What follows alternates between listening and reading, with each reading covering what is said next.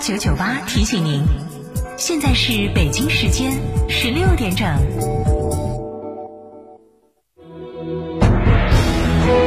成都的声音，FM 九九点八，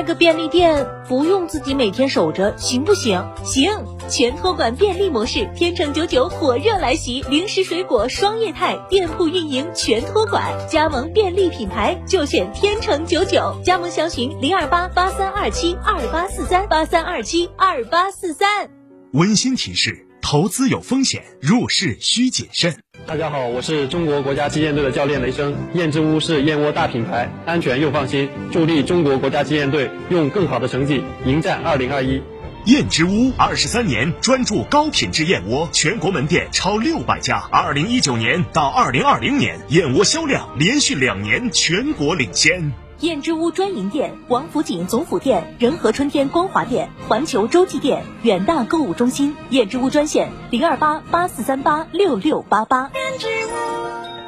十万级科技头等舱广汽埃安 iNY 家庭第二台车首选，颜值爆棚，科技十足，起售价仅十点四六万，五百公里超长续航，两千七百五十毫米超长轴距，十四点六寸超大屏幕。寻成都三河埃安八五幺七七九七九。吉利与沃尔沃合资打造领克汽车，全系仅需十一点三八万起，购车即享终身免费质保，终身免费数据流量，终身免费道路救援。详询机场路城市捷通领克中心零二八八五幺六三二六六。九九八快讯。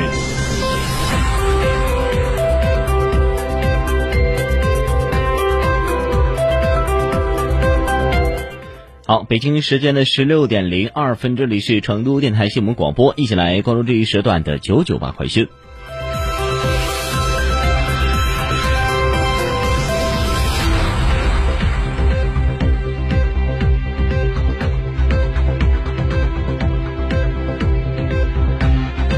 首先来关注一下本地方面的消息。近日，成都申办世界科幻大会再次成为了全国科幻圈关注的焦点。十九号，在第三届上海科幻影视产业论坛上，成都申办世界科幻大会委员会相关负责人对成都申办世界科幻大会的相关进程进行了推介，向全球幻迷发出邀请：二零二三年相约世界科幻大会，相约中国成都。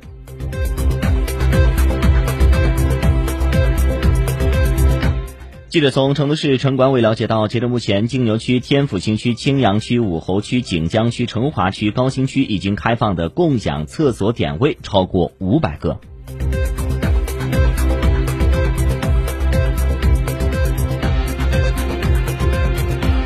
视线转向国内方面的其他消息，在庆祝中国共产党成立一百周年之际，中央宣传部新命名一百一十一个全国爱国主义教育示范基地。此次命名之后，全国爱国主义教育示范基地总数达到了五百八十五个。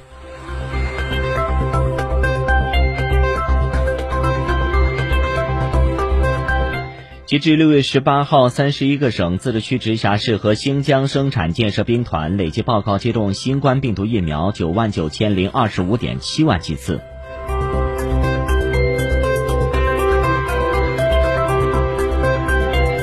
截至二零二一年五月底，我国新能源汽车保有量约五百八十万辆，约占全球新能源汽车总量的百分之五十。新能源汽车的快速发展有利于碳达峰、碳中和的目标实现，促进经济社会全面绿色转型。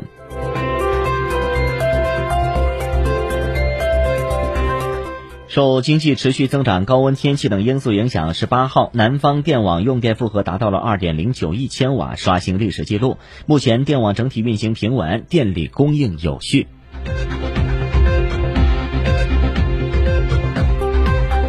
中央气象台预计，九月十九号二十时至二十号的二十时，贵州东南部、湖南中部、江西中北部、浙江中南部、福建北部等地的部分地区有大到暴雨，局地大暴雨；内蒙古东北部、吉林东部、青海南部、新疆、伊犁、河谷等地的部分地区有中雨。未来三天，江南南部、华南、华北、中南部等地有三十五度以上的高温天气，其中福建东南部、广西西南部等地的日最高气温可以达到三十七到三十八度。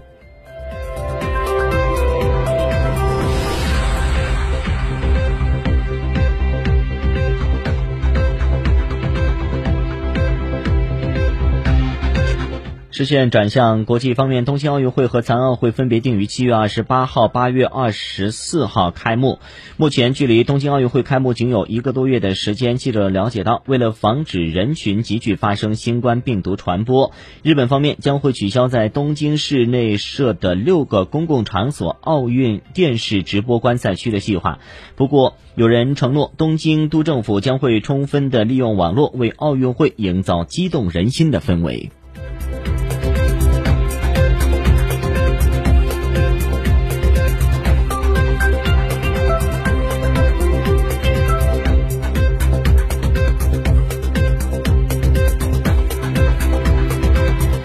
当地时间的十九号，俄罗斯一飞机发生硬着陆，已经导致九人死亡，十五人受伤。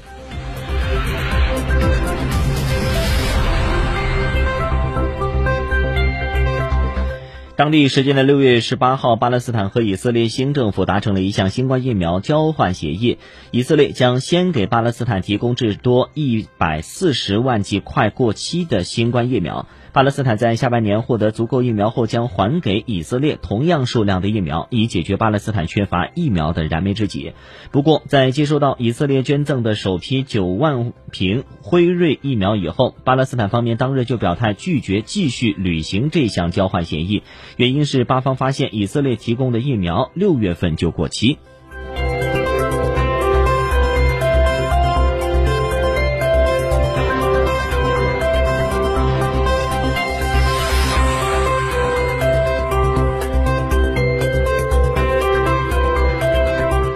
据外媒十八号的消息，美国摇滚乐歌手布鲁斯·斯普林斯丁将于二十一号在二十二十五号在纽约举办五场演唱会。一名加拿大歌迷日前预订门票时发现自己没有资格入场，原因是他接种了阿斯利康新冠疫苗。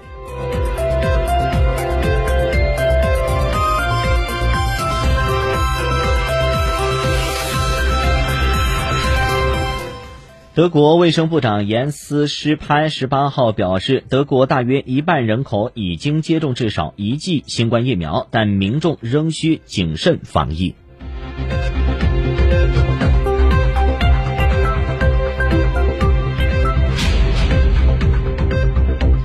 当地时间十九号傍晚，塞尔维亚中部城市的一家军工厂发生爆炸，目前已经造成三名工人受伤，所幸伤势都较轻，目前正在医院接受治疗。